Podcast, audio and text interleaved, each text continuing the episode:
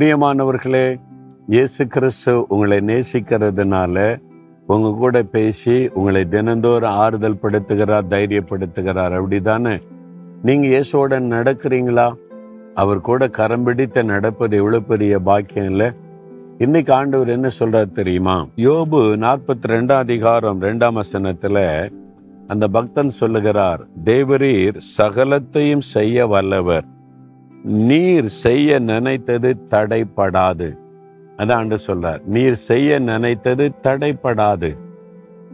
ஏதோ ஒரு தடை, வேலைக்கு தடை, திருமண காரியம் தடை, கற்பத்தின் ஆசீர்வாதத்துக்கு தடை, நான் எதை எடுத்தாலும் தடையாக தானே இருக்குது, ஒன்றும் வாய்க்க மாட்டேங்குது அப்படின்னு நினைக்கிறீங்களா?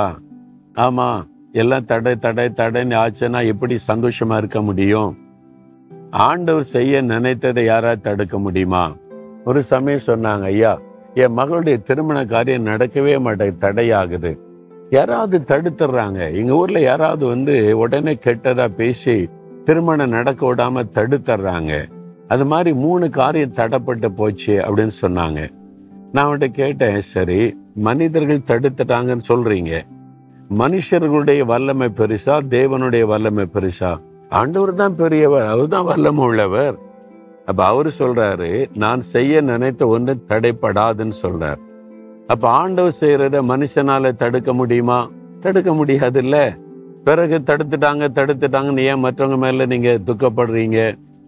நீங்கள் அதை விட்டு வெளியே வரணும். மனுஷங்க தடுத்துடுறாங்க, மனுஷங்க கெடுத்துறாங்க அப்படின்னு நினைக்காதபடி, என் கர்த்தர் செய்ய நினைத்து எதுவும் தடைப்படாது, அவர் எனக்கு தடைகளை மாற்றி ஜெயமாக்கி தருவான்னு விசுவாசித்தீங்கன்னு வைங்களேன், எந்த மனுஷங்க என்ன பண்ணினாலும் ஒன்றும் தடுக்க முடியாது. நாங்கள் இயேசுடிக்கிற ஊழியத்தில் தேவனுடைய வீடுன்னு ஒன்று கட்ட ஆரம்பித்தோம். முதல் முதல் ஆண்டவர் வந்து கட்டடம் கட்ட எண்பதுகளின் ஆரம்பத்தில் இதை தடுக்கிறதுக்கு ஒரு கூட்டமே பிரயாசப்பட்டாங்க. அந்த மத தீவிரவாத அமைப்பு இருக்குல்ல, கலெக்டர் வரைக்கும் பெட்டிஷன் மேலே பெட்டிஷன் பெட்டிஷன் போட்டு பக்கத்தில் கிராம மக்களை தூண்டி விட்டு பொதுக்கூட்டம் போட்டாங்க.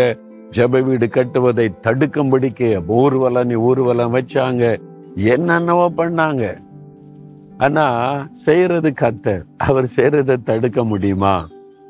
எல்லா தடைகளையும் கர்த்தர் உடைத்தறிந்து கர்த்தர் அதை கட்டி முடித்து மகிமையாய் நடத்தி கொடுத்தார். தடைப்படுத்தினவங்களாம் வெட்கப்பட்டு போனாங்க. தேவன் செய்வதை யார் தடுக்க முடியும்? உங்களுக்குன்னு கர்த்தர் ஒரு வேலையை ஆயத்தப்படுத்திட்டா ஒருவரும் தடுக்க முடியாது. உங்களுடைய ப்ரமோஷனை கர்த்தர் தீர்மானம் பண்ணிட்டா யாரும் தடுக்க முடியாது. உங்களுக்குன்னு தேவன் வைத்திருக்கிற ஆசீர்வாதத்தை தேவன் தீர்மானம் பண்ணிட்டா ஒருத்தரும் தடுக்க முடியாது. அவர் செய்கிறதை யார் தடுக்க முடியும்? அவர் சகலத்தையும் செய்ய வல்லவர். விசுவாசத்தோட சொல்லுங்க, ஆண்டவரே நீர் சகலத்தை செய்ய வல்லவர், நீர் செய்ய நினைத்த ஒன்றும் தடைப்படாது. என் ஊழியத்தில், என் குடும்பத்தில், என் வேலையில், என் பிஸ்னஸில், என் ஆவிக்குரிய வாழ்க்கையில், என் தனிப்பட்ட வாழ்க்கையில் எதிலையும் நீர் எனக்கு வைத்திருக்கிற ஆசீர்வாதத்தை சாத்தான் தடுக்க முடியாது, மனிதர்கள் தடுக்க முடியாது, தடைப்படாது. விசுவாசத்தோட சொல்லுங்க, இன்றைக்கே தடைகள் நீங்கி அற்புதம் நடப்பதை பார்ப்பீங்க. தகப்பனே, நீர் செய்ய நினைத்த ஒன்று தடைப்படாது, நீர் எனக்கென்று வைத்திருக்கிற ஆசீர்வாதத்தை ஒருவரும் தடுக்க முடியாது. நான் விசுவாசிக்கிறேன், அற்புதத்தை எதிர்பார்க்கிறேன். இயேசுவின் நாமத்தில் ஆமேன், ஆமேன்.